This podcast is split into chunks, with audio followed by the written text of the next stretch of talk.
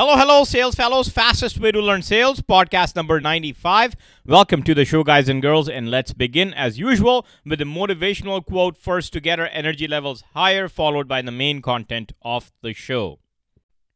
Today's quote that I have for you to share is by Plautus, a Roman playwright. And Plautus once said, "Patience is the best remedy for every trouble." Short, sweet, to the point, and highly valuable. Patience is the best remedy for every trouble. My dear sales fellows, don't we need that on the sales floor? The tool of patience, right? Patience, as he says, is the best remedy for every trouble. So you may get into a cancellation mode. You may get into a very slow season mode. Everything seems to be a challenge, but patience for every challenge, every trouble, is the best remedy according to this. And that brings me right to the topic of the show. We're going over the third personality type. There are a total of four that we're going to discuss. We've already covered social and analytical personality types in depth. And today's personality type is impulse. Now, you could be an impulse personality type, or you could come across a customer who could be an impulse buyer or impulse customer. So first thing first, who are they, right? Impulsives are also called humanists for a very good reason. You know, like social, personal relationships are very important to these guys, okay? Social were all about, you know, social as it sounded, but impulsive are also, they also value your relationships super high. And impulsives are super concerned with others' well-being. So it could be your well-being, it could be their customers, their own employees, their co-workers. If you find that trait in anyone, you know you are dealing with an impulse, right? So that's another sign of an impulse. They like to know all the decisions that they make. How would that decision affect the people around them? So once again, the social circle around them means a lot to them. They can come across as a people pleaser personality, but don't be fooled. Don't take it as a negative. Impulsives often have a powerful personality that they can use to convince others of their strong message, and, you know, with conviction too. So keep that in mind, right?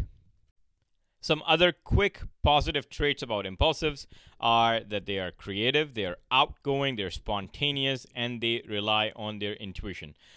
They value mutual respect, loyalty, and friendship. So these are the keywords for you to remember. Mutual respect, loyalty, and friendship when dealing with an impulse. Next thing you may ask, how do you spot them? Impulsives tend to be very enthusiastic and colorful and have a great dressing style. So they're pretty much like social in that aspect. And they also would love to bond with you, feel connected with you on a personal level. However, there's a little bit of driver in them too. Impulsive personality types are sure of their beliefs and speak more in statements than asking a question. So they won't ask you more questions. They would more talk in statements, if that makes any sense. How do you sell to them? How do I make money if I'm dealing with an impulse customer? Very simple. I'm going to break it down for you. So first thing first, present case studies. That gives you an opportunity to tell stories, tell what your business has done for similar businesses like them in this industry, that sort of thing. That's gonna set you up for success for sure. The next thing they want to make sure is that you're looking out for them and you're not just in to make the good coin and leave them hanging. We already talked about this, that they love people that they deal with. Become that person, right? That is very simple. They love taking care of the people that they are around, they like, and, you know, so become one of them and they will look after you as well. Okay, so if your company offers exceptional customer service or maintains long-term partnerships with its clients, this is your time to shout it out and be proud. You know, pump your chest and say it. The third piece, how to sell to them, is don't focus too much on facts and figures and data and case studies. You're just bringing it to the meeting so that you can tell the story.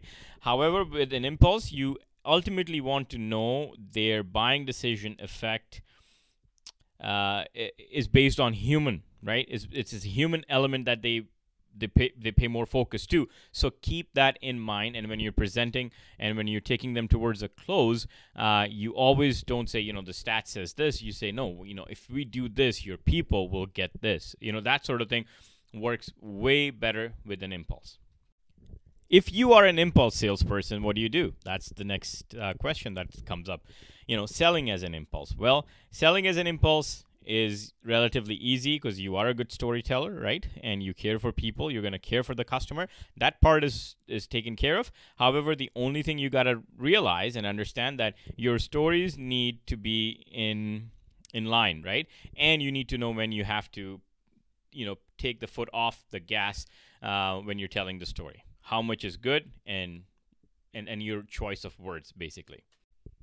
And now we go over some do's and do nots when dealing with an impulse customer. So the first do, or must do, I should say, is less steps involved, higher chances that this customer will purchase. So if your product has a ton of steps, try to make it simple for them, simplify it, and give them the shortest version that you can. Remove any distractions to be sure the buying decision isn't wasted and that sort of thing, right? Again, distractions should be gone. Less steps. Make it quick and concise, right?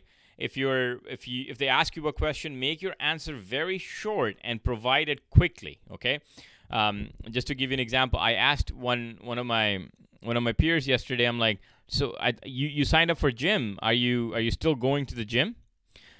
And then his answer was, you know what, I have a throat infection. I couldn't go to see a doctor today.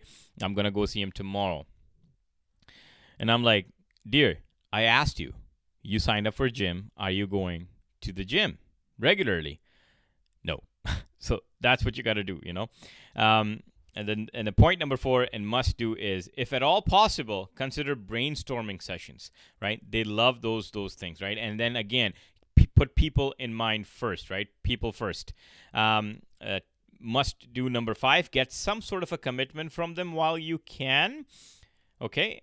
Because once you're gone, they'll move on to helping others. And that's my tip number 5 as a must do. Now we're going to move into some of the must do not do. The first do not do is no need to warm up with value proposition too much, okay? Again, personal.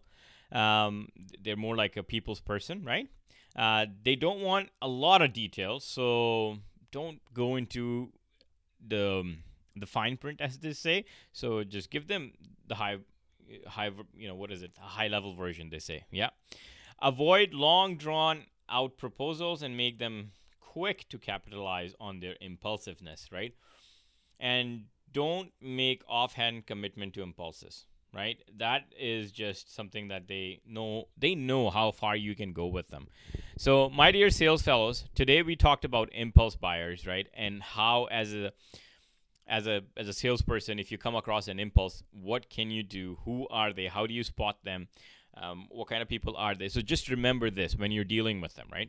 This is the whole summary of this whole podcast is they love people that they work with and within that group or they're around, right? Become one of them. One of those people that they love, right? Because they love the people around them.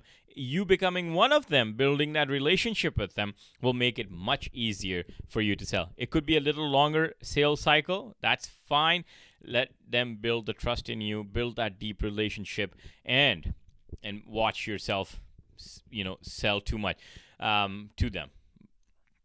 Once again, data is important to them. I'm not saying data isn't important to them as a summary. However, data is good. Show them begin with the end in mind. Show them what the end product can do for them and how much it can impact their people's life and make it much easier. So that sort of a mindset in a sales presentation in front of an impulse customer can actually make you very successful. My dear sales fellows, thanks for tuning in and listening. Next is one more personality type left that we're going to discuss in our next episode.